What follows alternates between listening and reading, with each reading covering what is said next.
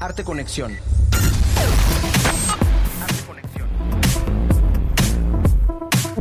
Muy buenas noches, bienvenidos a una nueva emisión de Arte Conexión. Los saluda con mucho agrado Gibran Román Canto y nos escuchan a través de las frecuencias de Radio Universidad 103.9 de FM, 1120 de AM y en Tisimin por el 94.5 de frecuencia modulada. También llegamos a ustedes gracias al portal oficial de Radio Universidad por Internet. Hace unos días la Orquesta Sinfónica de Yucatán anunció su programación de actividades de la temporada enero-junio 2019, la cual es muy significativa, pues con ella cumplirán 15 años de trayectoria. Para conocer más detalles sobre este hecho, vamos a tener la visita del director titular de la Orquesta Sinfónica de Yucatán, el maestro Juan Carlos Lomónaco, y con él vamos a descubrir cómo esta institución cultural del Estado se ha consolidado gracias al público y al respaldo de su patronato y autoridades. En esta ocasión, en nuestras secciones semanales, vamos a prepararnos para la llegada de Alucinaciones de Carsten Howler al Museo Tamayo de la Ciudad de México. Abordaremos la importancia de la Bauhaus como primera escuela de diseño del siglo XX. Exploraremos el interior de la Escuela Museo de Origami Zaragoza. Y finalmente, en nuestra recomendación semanal, vamos a tener un enlace telefónico con la doctora Ana Cervera, quien es la asesora histórica y dramaturga del proyecto Éxodos, que se presenta este fin de semana en el Centro Cultural Olimpo. Estamos iniciando Arte Conexión, no le cambien.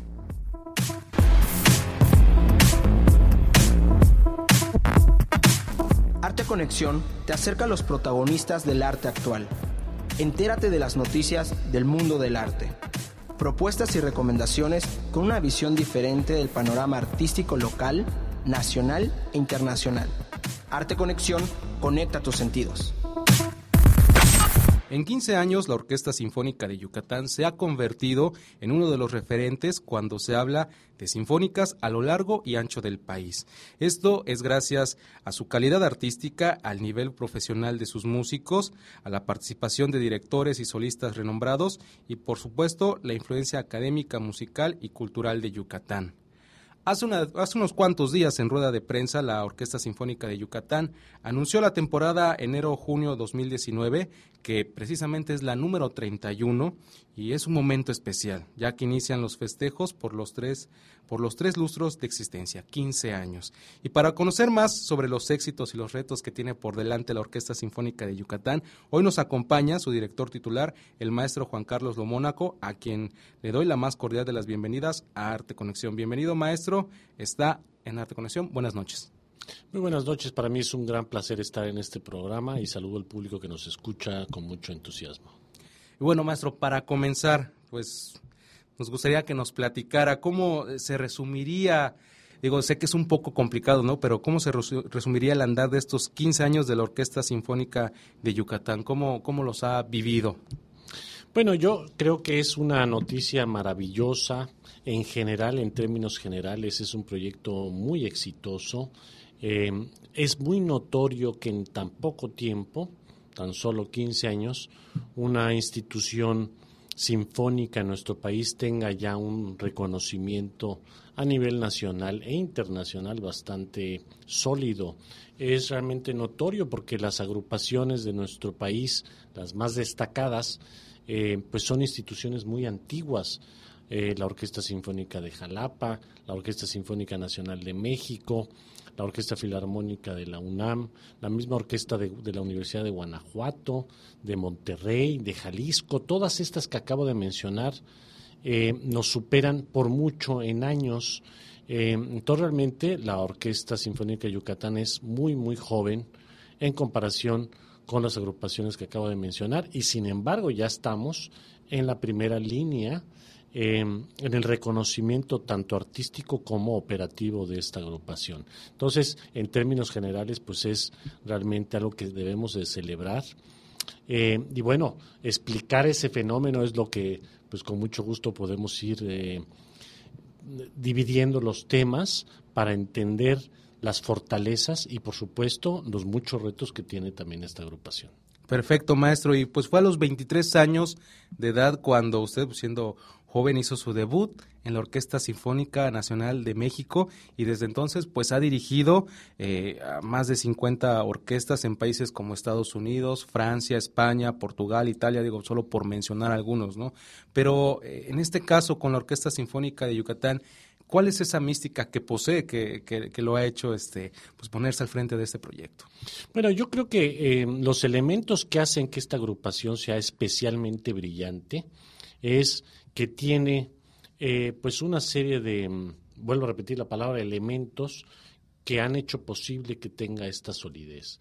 Si no tuviera uno de estos elementos, tan solo uno, ya no tendríamos el proyecto que tenemos con esa eh, pues brillantez. Estos elementos son desde luego una sede. Una orquesta requiere de una, una sede y en cuanto de mayor calidad sea la sede, pues obviamente será mejor el resultado de la agrupación.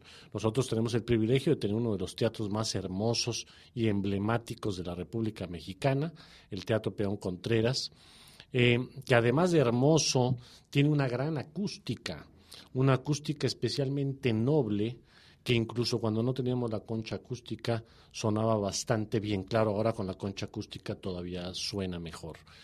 Por supuesto, se puede perfeccionar incluso más la sonoridad de este teatro, pero eh, empezamos con el pie derecho teniendo una sede tan sólida como es el Teatro Peón Contreras. Por otro lado, se requiere, por supuesto, una calidad al interior de la orquesta eh, y una voluntad que tiene esta magnífica agrupación, no nada más de que son muy buenos músicos, sino que además desean em, poner todo de sí para que las interpretaciones sean pues muy exitosas, es por supuesto un ingrediente fundamental. Em, por supuesto, tener a quién dar los conciertos. Si no tuviéramos la respuesta del público que tenemos, tampoco eh, tendríamos la brillantez que, que tiene esta orquesta, se, retroalimenta. La orquesta toca muy distinto cuando tenemos la sala llena, se siente esa emoción, esa motivación. Em, y al mismo tiempo, pues el público también recibe esta energía de la orquesta. Entonces, esta retroalimentación inspirada, por supuesto, en la música, pues es donde empieza la magia, pero en realidad son los elementos estos que estoy mencionando lo que hacen posible. Y además tenemos otros elementos importantísimos, que es una administración especialmente eficaz, em, eh, muy fortalecida, ya que contamos con un fideicomiso que eh, maneja lo que es la administración de la orquesta, eh, también notoriamente brillante. Hemos sido observados por muchas agrupaciones del país que nos dicen, bueno, ¿cómo le hacen para tener una administración tan eficaz donde los pagos de los solistas y los directores salen siempre a tiempo, donde la sala de conciertos está llena, donde la difusión es muy eh, brillante. Entonces, todo esto hace un elemento también fundamental. Y por último, que la orquesta está muy bien protegida por dos partes. Por, por un lado, el gobierno del Estado, por supuesto que es el gran eh, patrocinador de la orquesta, pero con un equilibrio muy sano, ya que por una parte está esta parte, y sin embargo además tenemos un patronato de la iniciativa privada también brillantísimo, probablemente el patronato más importante de cualquier agrupación sinfónica en nuestro país. Entonces, todos estos elementos dan como resultado un proyecto que tiene continuidad, sobre todo en los últimos 10 años hemos tenido una gran continuidad y esto ha permitido, por supuesto, crecer de una manera eh, pues muy positiva. Perfecto, maestro. Pues ahí están las bases de lo que, lo que ha fortalecido este proyecto que llega ya a 15 años, lo que es la Orquesta Sinfónica de Yucatán. En un momento vamos a continuar la charla con el maestro Juan Carlos Lomónaco, director titular de, la OSY, pero mientras tanto queremos invitar al público a que visiten las redes sociales del Museo Fernando García Ponce Macay para que estén al pendiente de todas las novedades, de todas las actividades, que por cierto, el día de mañana vamos a inaugurar nuevas exposiciones, el ciclo de exposiciones temporales enero-marzo 2019. Métanse a, ahorita a Facebook, en, en, Facebook como Museo Macay, en Twitter e Instagram como como arroba museo-macay para que conozcan todos los detalles. En un momentito volvemos a Arte Conexión.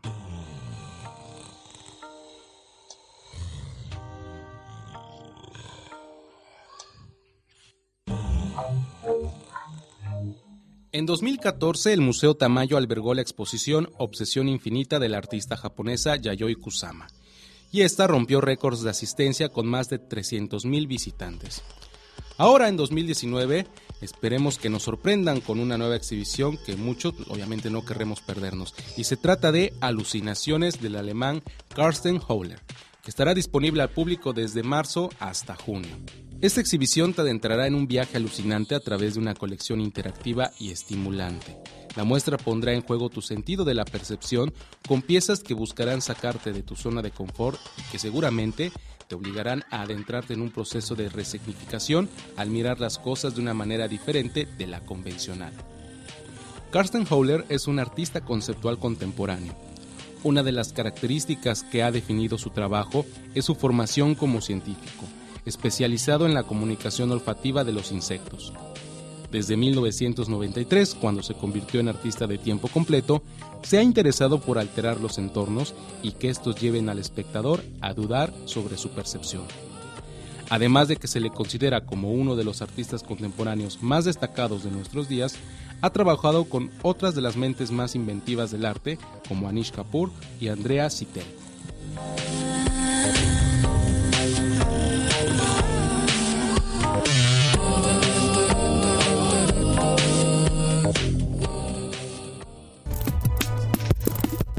¿Conoces los servicios que ofrece nuestro museo? Guías, talleres y cursos, recorridos especiales a escuelas y comunidades. Acércate a nuestros servicios educativos y vive una experiencia completa.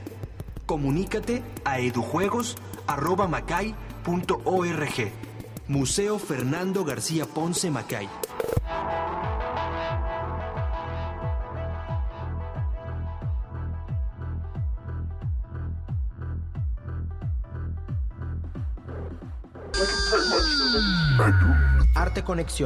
Escúchanos también en internet. macay.org diagonal radio. Macay.org diagonal radio. Conecta tus sentidos.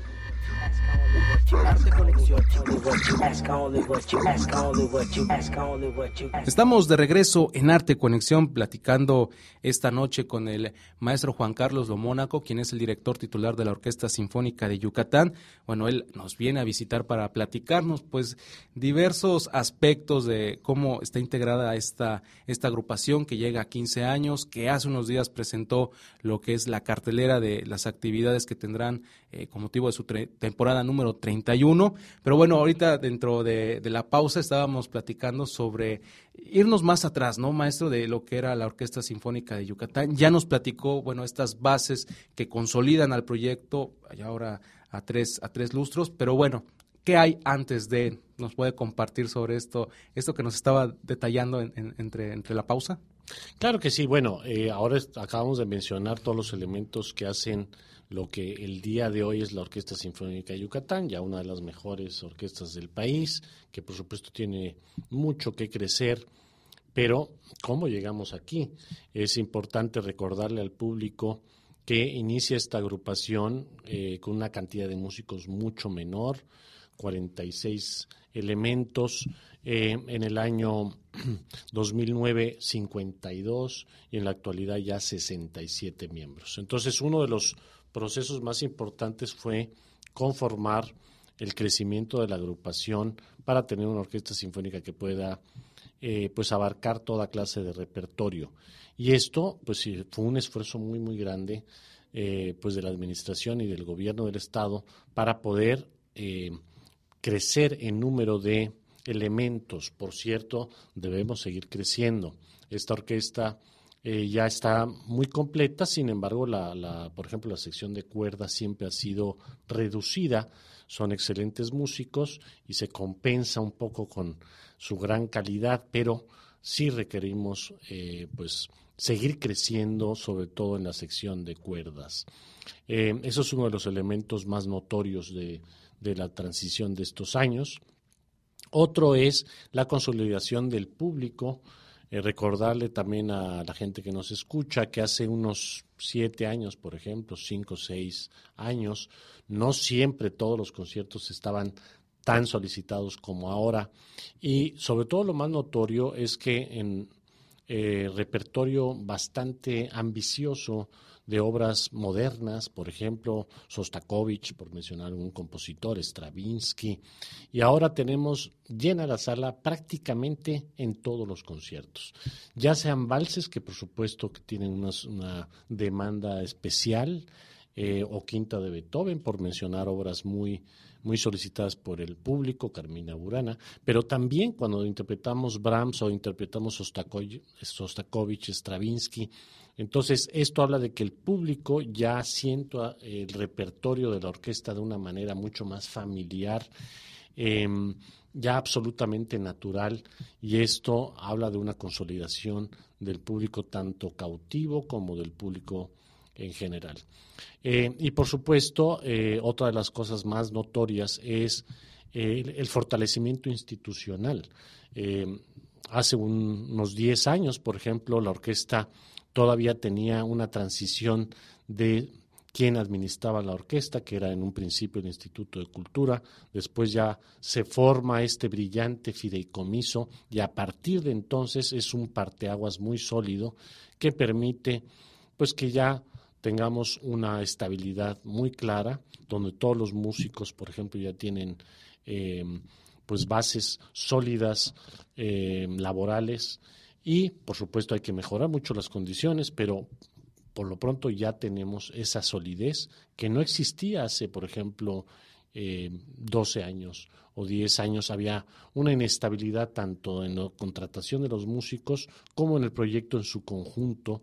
Cada vez que había un cambio de gobierno había cierta, cierto temor, ahora ya no, ahora ya es un patrimonio del Estado muy sólido que ha permitido que los cambios de gobierno no afecten ya el proyecto de la Orquesta Sinfónica de Yucatán. Qué bueno que sea una de las prioridades que, que tiene en en mente pues las nuevas administraciones. Maestro, estaba comentando eh, este fortalecimiento por parte del público. Eh, no sé si usted eh, concuerda un poco conmigo, pero yo creo que una de las iniciativas que ha tenido lo que es el equipo de trabajo de la Orquesta Sinfónica de Yucatán fue precisamente abrir las redes sociales para realizar estas transmisiones en vivo, el Facebook Live, para que obviamente público que a lo mejor desconocía de la labor de la OSY, pues viera, wow, esto es lo que hacen, vamos a la, a la próxima que se presente, ¿no? Yo creo que también ha sido uno de los elementos, no sé qué le parece. No, sin duda, o sea, la, la parte de difusión de la Orquesta Sinfónica de Yucatán y eh, la importancia que tiene dentro de la sociedad yucateca, que también eso es muy notorio, es verdaderamente ejemplar. Hay muchísimas agrupaciones en el país que tienen una difusión pues muy escasa, donde los conciertos, eh, tristemente, aunque son agrupaciones muy sólidas y muy buenas, pues no están tan llenos los conciertos, a veces nada más tocan, de hecho la mayoría de las agrupaciones que no son en la Ciudad de México tocan una sola vez a la semana y ni siquiera están muy llenas los conciertos. Nosotros dos y a veces hasta tres funciones totalmente eh, llenas. Entonces, esto se debe a muchas cosas. Una, desde luego, a la brillantísima difusión que hace la orquesta, no nada más en las redes sociales, sino en los medios de comunicación, la respuesta de los medios, eh, impresos, no impresos. Eh, eh, y otra cosa muy importante es que tenemos una temporada totalmente programada y anunciada durante los próximos seis meses, por ejemplo, de aquí a junio. Eso también le da una solidez importantísima a eh, la respuesta del público. O sea, nosotros ya estamos vendiendo, por ejemplo, boletos de junio de la ópera. Eso también es poco visto en las agrupaciones de nuestro país. Entonces también es uno de los elementos muy importantes. Y por último, mencionar por qué el público también tiene tanto entusiasmo. Pues porque es una sociedad muy sensible. La, la sociedad yucateca tiene una sensibilidad cultural extraordinaria que no todas las regiones del país lo tienen. Por ejemplo, en el norte no es lo mismo tener una orquesta sinfónica en Mérida que en Culiacán, que existe una excelente agrupación, la menciono tal como es, donde el público no tiene esa sensibilidad y esa tradición que tiene esta hermosa ciudad. Muy bien, maestro, pues ahí está una de las razones, bueno, ya bastantes de las razones de por qué ha tenido éxito el proyecto de la Orquesta Sinfónica de Yucatán. Y bueno, Vamos a ir después de este corte musical, vamos a conocer ya parte de la oferta que han preparado para esta temporada número 31, la cual ya inició, inició con mucho éxito, precisamente con tres fechas. Entonces, pues maestro, ¿qué vamos a escuchar en esta primera recomendación musical? ¿Algo de lo que, de lo que tocaron en estos días o, de lo que va, viene por delante? Efectivamente, bueno, yo sugiero el cuarto movimiento de la Sinfonía número 9 de Anton Borjak, una hermosísima sinfonía, su sinfonía más importante desde el Nuevo Mundo. Es curioso cómo el compositor la compone estando en Estados Unidos, pero es una de sus sinfonías donde más añora su tierra, hay una gran nostalgia, los temas son totalmente bohemios y el resultado es una de las obras maestras más importantes del repertorio que vamos a interpretar, por cierto, este fin de semana con la Orquesta Sinfónica de Yucatán. Muy bien, pues en un momentito regresamos Arte Conexión, pero mientras tanto vamos a escuchar esta recomendación musical.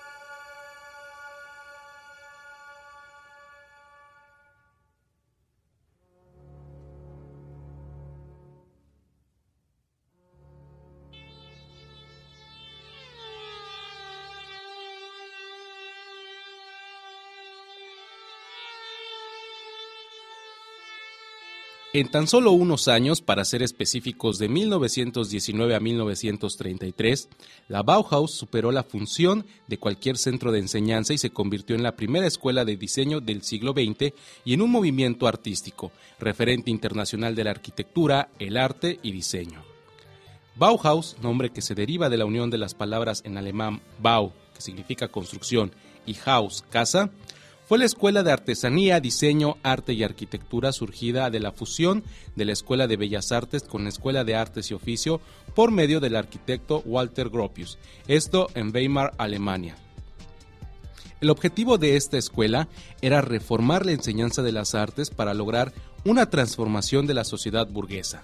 Su contenido crítico y compromiso de izquierda causó su cierre en 1933 pero con ella se trató de unir todas las artes, estableciendo una nueva estética que abarcó todos los ámbitos de la vida cotidiana, desde la silla donde uno se sienta hasta la página que se lee. Algo muy rescatable es que gracias a la Bauhaus, por primera vez el diseño industrial y gráfico fueron considerados como profesiones.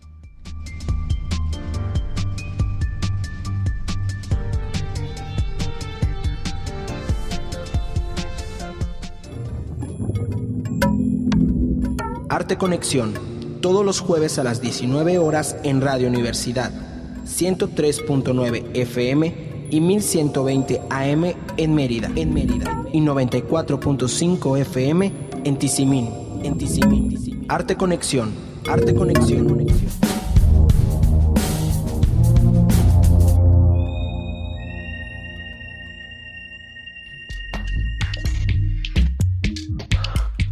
Contáctanos arteconexión.macay.org arteconexión.macay.org y búscanos en las redes sociales como Museo Macay. Arte Conexión, conecta tus sentidos. Arte Conexión. Después de la pausa de la media hora ya regresamos a su programa Arte Conexión. Les recuerdo, soy Gibran Román Canto y nos escuchan a través de las señales de Radio Universidad 103.9 de FM, 1120 de AM y en Tisimin por el 94.5 de frecuencia modulada. En Internet también nos escuchas gracias al portal oficial de Radio Universidad. Y bueno, continuamos en Arte Conexión platicando con el director titular de la Orquesta Sinfónica de Yucatán, el maestro Juan Carlos Lomónaco, quien bueno, nos está visitando para comentarnos los detalles de esta nueva temporada enero-junio 2019, la número 31 en la trayectoria de esta agrupación que representa la música que, también es de nuestro estado a final de cuentas. Ahora bien, maestro, eh, pues estábamos platicando ahorita eh, sobre lo que van a realizar en estos seis meses. Bueno, ya empezaron a realizarlo, eh, empezaron con la, con la, noche de la gala de valses, que este, fueron tres fechas. Esto es eh, un buen augurio, lleno total. Entonces, ¿cómo fue que fueron planificando, estructurando cada una de estas, de estas 12, 12 noches, bueno, de estos 12, 12 programas que van a presentar y que cierran con una ópera? Bueno, como todas las temporadas, lo que buscamos es mucho equilibrio. Esto ha dado muy buen resultado. También el público se siente cada vez más familiarizado con el repertorio, pero digamos la fórmula más importante es lograr el equilibrio entre un repertorio de la época clásica, romántica, postromántica, impresionista, moderna, al mismo tiempo también eh, música que acompaña en este caso el teatro cantado, la ópera, en algunas ocasiones ballet, en otras música mexicana. Entonces, este equilibrio eh, al interior de la programación es fundamental. Lo mismo pasa con los solistas. Tenemos solistas tanto de casa, mismos miembros de la orquesta que tienen un destacado nivel, eh, como es el caso de eh, Christopher Collins, que va a, a tocar junto con Timothy Mile el doble concierto de Malcolm Arnold para dos violines y orquesta. Ellos dos son miembros de la Orquesta Sinfónica de Yucatán. O eh, Miguel Galván con Paolo Dorio, que van a interpretar el dueto de Strauss. Entonces, por un lado, estos solistas que son eh, miembros de la orquesta o gente del mismo estado de Yucatán que vive aquí. Y al mismo tiempo, por supuesto, tener esta gama amplia de poder tener a solistas de fama internacional de alto nivel, como Marian Sóbula, que es uno de los pianistas más importantes en la actualidad, eh, presidente de la Fundación Chopin en Cracovia, Polonia, o Megan Mayonara, que es la primera flauta de la Orquesta de Aguascalientes. Y en fin, tenemos esta alternancia, o Edith Peña, una gran pianista venezolana que radica en Madrid, eh, que por cierto también tocó con la Orquesta Simón Bolívar durante muchísimas ocasiones. Eh, entonces, esta alternancia entre solistas de alto nivel con solistas de casa también dan el equilibrio que estamos buscando. Por supuesto, yo dirijo la mayoría de los conciertos, pero también tenemos en esta ocasión tres directores huéspedes muy destacados, ya los tres han venido con la Orquesta Sinfónica de Yucatán, estará Gustavo Rivero, que es director de la Orquesta Juvenil de la UNAM, me atrevo a mencionar que es la orquesta juvenil más importante actualmente en nuestro país. Em, Adam Klosek, director de la Orquesta de Kalisz en eh, Polonia, que también ya ha estado con nosotros, o el maestro Robert Carter Austin de Estados Unidos, que es director de la Orquesta Las Colinas en Texas. Entonces, esto también retroalimenta muchísimo el proyecto. Y finalmente, por supuesto, la ópera, que ya es una tradición eh, muy afianzada en nuestro estado. Muy bien, entonces para este fin de semana eh, vamos a tener un ciclo dedicado pues prácticamente a Estados Unidos, ¿no? Es lo que, lo que se va a, estar presentando en el Teatro Sí, o sea, digamos, el común denominador de las tres obras es Estados Unidos. Siempre es interesante como en las eh, programaciones, eh, las obras entre sí muchas veces tienen relación y es importante que la tengan o no, pero eh, de eso depende que haya un equilibrio al interior. También hay que tener equilibrio entre la programación en su totalidad, pero en cada programa también debe haber este equilibrio. Entonces, por ejemplo, este programa lo unifica Estados Unidos.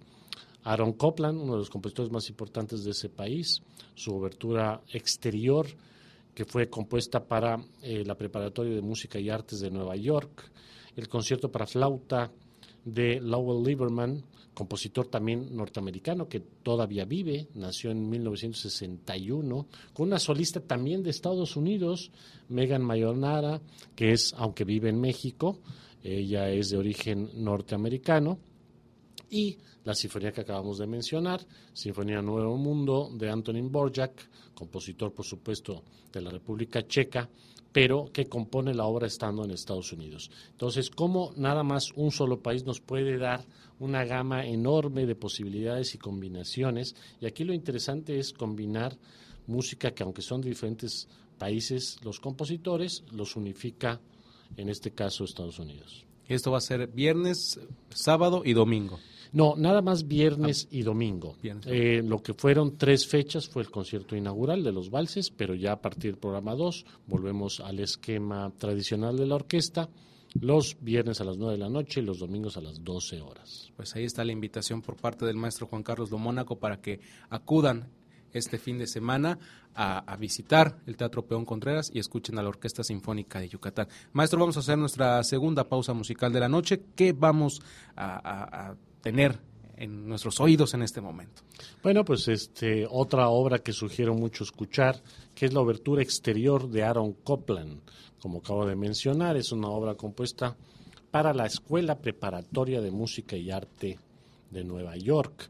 Por lo tanto, tiene elementos muy joviales, es una obertura con muchísima alegría, hecha para los jóvenes y hecha justamente para entusiasmar a las nuevas generaciones a través de la música de concierto. Muy bien, en un momento regresamos a Arte Conexión.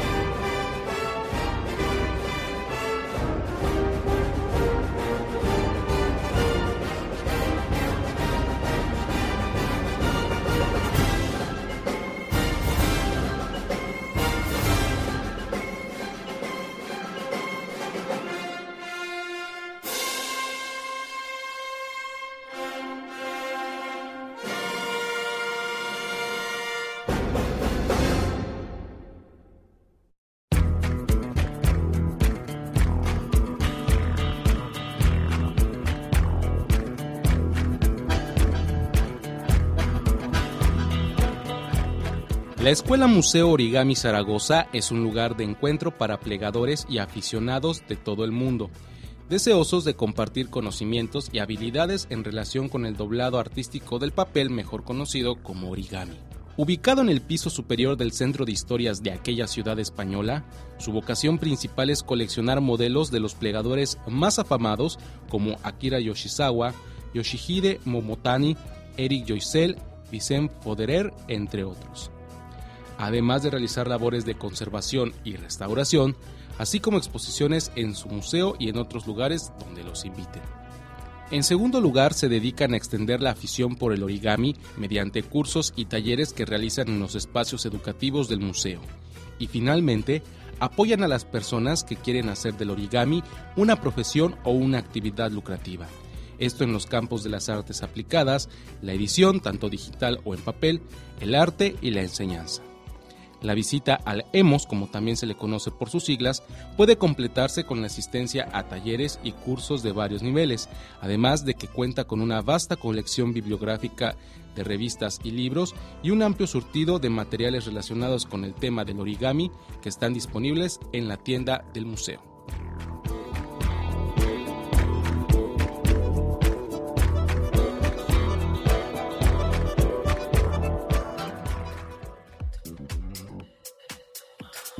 Diálogos que giran en torno al arte. El arte en la voz de sus protagonistas. La Hora Cultural Macay. Producción a nivel nacional. Única en su tipo, realizada por un museo.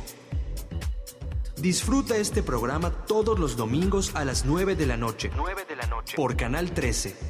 O visita nuestro canal de YouTube, TV Macay.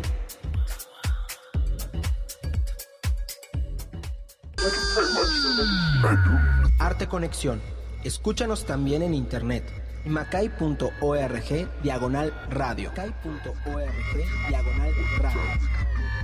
Conecta tus sentidos.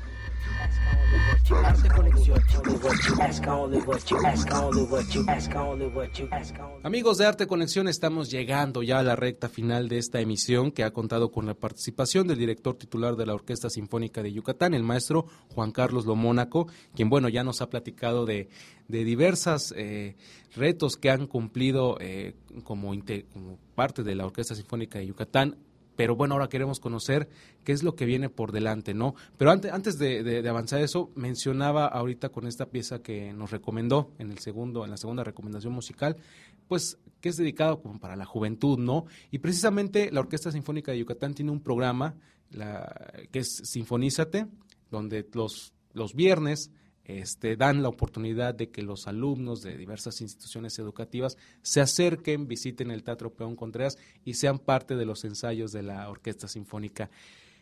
Mencionaba hace un momento sobre este, este terreno suave, fértil que, que hay aquí en Yucatán. Por ahí se empieza, maestro, por la juventud para, para sembrar esa semillita de lo que es la música clásica. Sí, yo creo que sí. Este es un proyecto maravilloso el poder incluir a los jóvenes estudiantes todos los viernes, porque em, en algunas agrupaciones y nosotros mismos a veces hacíamos conciertos eventuales una vez al año, por ejemplo, dos veces al año, a lo mejor una música dedicada a los jóvenes, eh, conciertos didácticos que hacen algunas otras agrupaciones. Por ejemplo, nosotros hacemos ya prácticamente todos los años música y cine, que no está dirigido a los jóvenes, está dirigido a toda la familia, pero sí es un proyecto que amplía el espectro de el público que nos que se acerca a escuchar a la orquesta, ¿no? Es una manera muy muy buena a través de la música y cine, pero nada mejor que la continuidad. Entonces, si todos los viernes damos esta oportunidad, pues ya hay un proyecto que realmente puede repercutir mucho más que una sola invitación al año a escuchar algo distinto, por ejemplo. Eh, los hábitos diarios que tiene un ser humano son importantísimas. Es, eh, de ahí viene la disciplina, de ahí viene el conocimiento, de ahí vienen los verdaderos logros hay que hacerlos diarios, esas rutinas, por ejemplo, ejercicios o el estudio. Lo mismo pasa con la música. Entonces, si tenemos la posibilidad de que todos los viernes estos chicos se acerquen, pues vamos a tener mayor repercusión que si lo hacemos una sola vez al año. Ha dado muy buen resultado, hay que seguir desarrollándolo, por supuesto, y es uno de los eh, proyectos a futuro. Me imagino que de ahí seguramente saldrán los nuevos talentos de la música yucateca. Maestro, eh, pues ya para ir cerrando, eh, el evento final es precisamente la presentación de una ópera, la cual es Caballería Rusticaria, que se va a estar presentando en los días 14, 16, 18, 20 y 22 de junio. ¿Por qué cerrar con esta, con esta pieza? Claro que sí. Eh, bueno, es una de las óperas veristas mm, eh, del verismo más importantes de la historia de la música. Eh, junto con Pagliacci, que por cierto ya presentamos, Payasos, hace dos años, se interpreta con frecuencia las dos óperas porque son dos óperas cortas pero que además por separado tienen todos los elementos.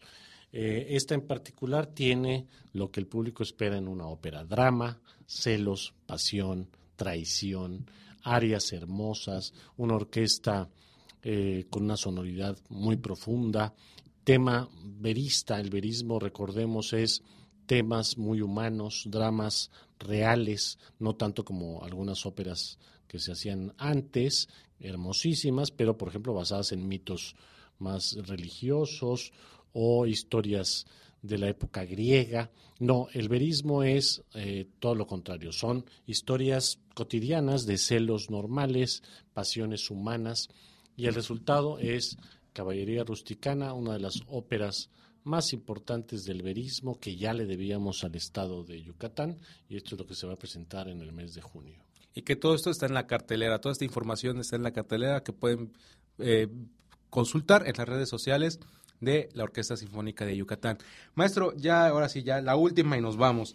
Eh, ¿Qué retos tiene la Orquesta Sinfónica de Yucatán? Pues en vísperas de que llegamos a 15 años, pero ahora van para los 20. Bueno, muchos retos. Hemos hablado de una cantidad de cosas muy positivas y tenemos mucho que celebrar, pero tenemos muchísimo que cuidar y muchísimo que seguir desarrollando.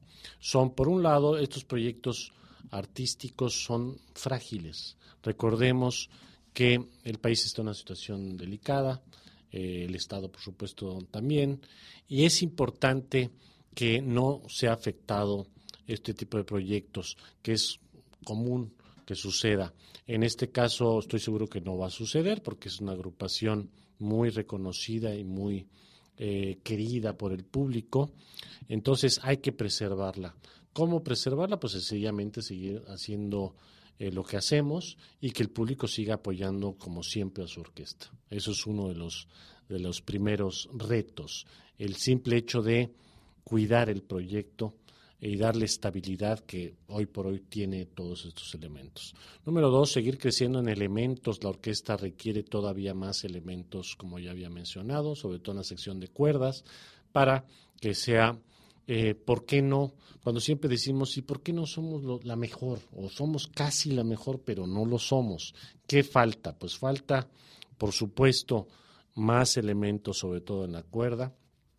Y por último, seguir consolidando el proyecto para que eh, tanto los miembros de la orquesta como la institución tengan mejores condiciones. Eh, la orquesta tiene condiciones eh, medias que no son las idóneas para poder lograr la excelencia. También, ¿qué nos falta en comparación con otras orquestas? Pues que estas condiciones de los mismos músicos sean más sólidas para que podamos competir con agrupaciones que tienen mejor remuneración para sus miembros. Eh, y por último, pues seguir ambicionando a ser cada vez mejores, cada vez mejores interpretaciones y seguir eh, depurando este hermoso proyecto que es la Orquesta Sinfónica de Yucatán. Muy bien, maestro, pues ahí está la invitación para que vayan, visiten a los conciertos de la Orquesta Sinfónica de Yucatán. El más cercano es este viernes eh, y el domingo tenemos dos fechas, entonces pues tómense un, momento de su fin de semana para ir a, conocer la labor que están realizando. Maestro, le agradezco muchísimo que nos haya acompañado esta noche en Arte Conexión para platicarnos sobre esta temporada número 31, sobre los 15 años y bueno, les, les deseamos el mejor de los éxitos y que no sea la primera vez que nos acompañen en esta cabina. Al contrario, para mí fue un placer estar en este, en este programa. Muchas gracias por la invitación y mucho éxito a toda la gente que nos escucha. Muy bien, en un momento regreso para despedir esta emisión de Arte Conexión.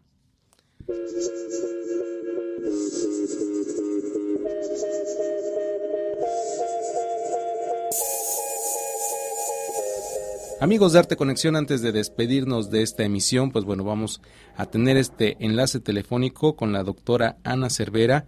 Ella es asesora histórica y dramaturga del proyecto Éxodos, que desde ayer en el Centro Cultural Olimpo se ha estado presentando y bueno, narra la historia de, de la migración en sí, ¿no? Doctora, bienvenida está en Arte Conexión. Muchas gracias, eh, un placer para mí estar con ustedes en esta emisión. Muy bien, pues platíquenos precisamente sobre este proyecto que es dirigido por Luis Martín Solís y que desde ayer se está presentando en el Centro Cultural Olimpo eh, y que va a estar durante dos, tres días más. ¿Cómo surge la idea de, de Éxodos? Bueno, la idea original de este proyecto es de Erika Torres, quien es la que ganó el proyecto dentro del Mérida Fest a ella nos hemos sumado Luis Martín Solís en la dirección y la dramaturgia y yo dentro de la asesoría histórica y también dentro de la dramaturgia.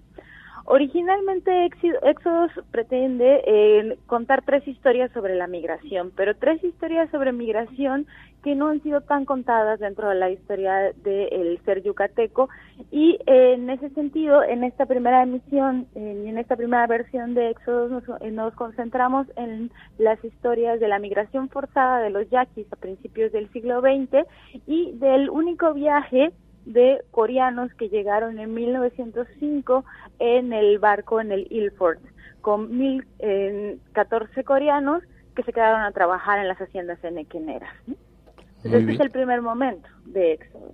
Y que más adelante tendrá uno sobre lo que es la migración libanesa, ¿no? Pero bueno, vamos a estar al pendiente de eso. Efectivamente, en una segunda emisión de la obra vamos a, a incluir una tercera migración, que es la migración libanesa. En, decidimos hacer en dos momentos porque ahora nos vamos a centrar en el Enequén y en el trabajo en el, y en, el Enequén. Y la migración lebanesa no estuvo directamente vinculada con el Enequén, sino con el desarrollo urbano de la ciudad.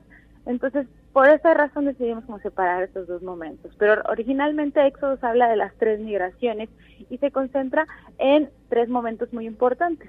En el viaje, la llegada y la decisión de quedarse. Muy bien, doctora. Y en esta ocasión, eh, pues, ¿quiénes están sobre escena interpretando esta, esta, esta pieza? Bueno, tenemos en tres actores. En, esta es una obra con muchos personajes, pero que realmente solo tiene tres actores. Tenemos a Erika Torres dentro de la dramaturgia interpretando al indio Jacques Surem, que es uno de los principales eh, personajes. Tenemos a Erika Guerrero, eh, perdón, a Rebeca Guerrero en que también estoy trabajando con, con la parte coreana.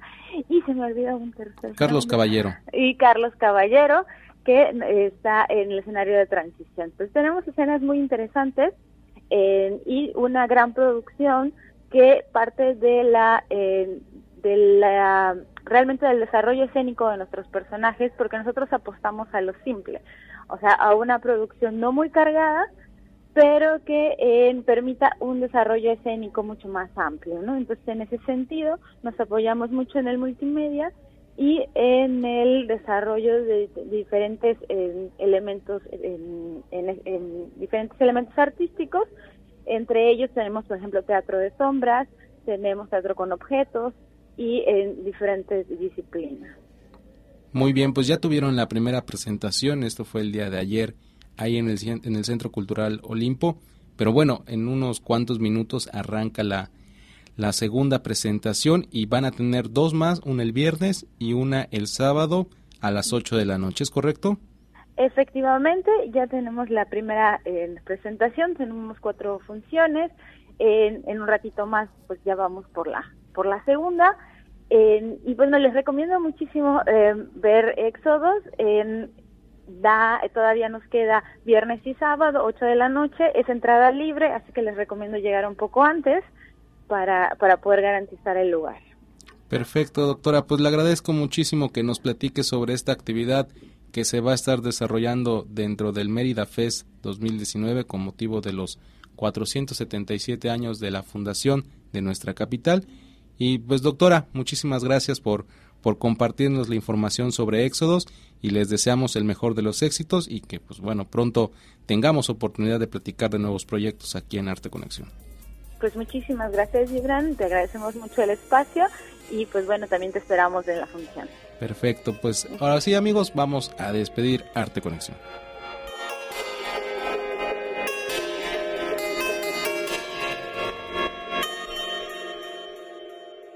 Llegamos al cierre de esta emisión hoy 24 de enero del 2019. Muchísimas gracias por sintonizarnos y nos escuchamos la próxima semana a las 7 de la noche por Radio Universidad 103.9 de FM, 1120 de AM y en Tizimín por el 94.5 de frecuencia modulada.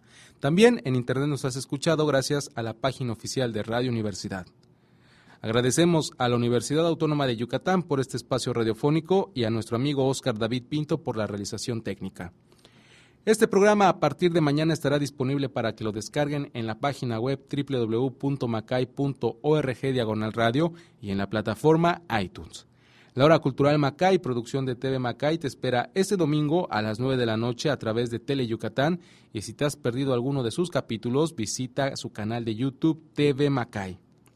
Mañana los esperamos en el Museo Fernando García Ponce Macay para que sean parte de la inauguración del nuevo ciclo de exposiciones temporales enero-marzo 2019, integrada por los trabajos de Pedro Tec con los mayas eternos, la exposición colectiva Galería 5 más 1, la labor de Guis Thomas y la muestra Fragmentos de Patricia Báez. No lo olviden, este viernes 25 de enero a las 8 de la noche en el Museo Fernando García Ponce Macay, la entrada es libre.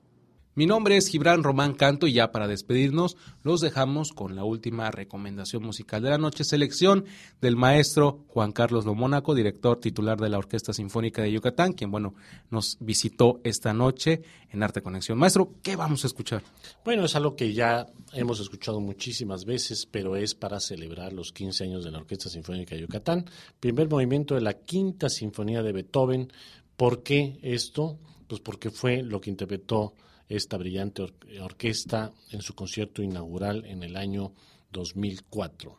Así que pues adelante con el primer movimiento de la quinta sinfonía de Beethoven. Hasta la próxima semana. Esto fue Arte Conexión.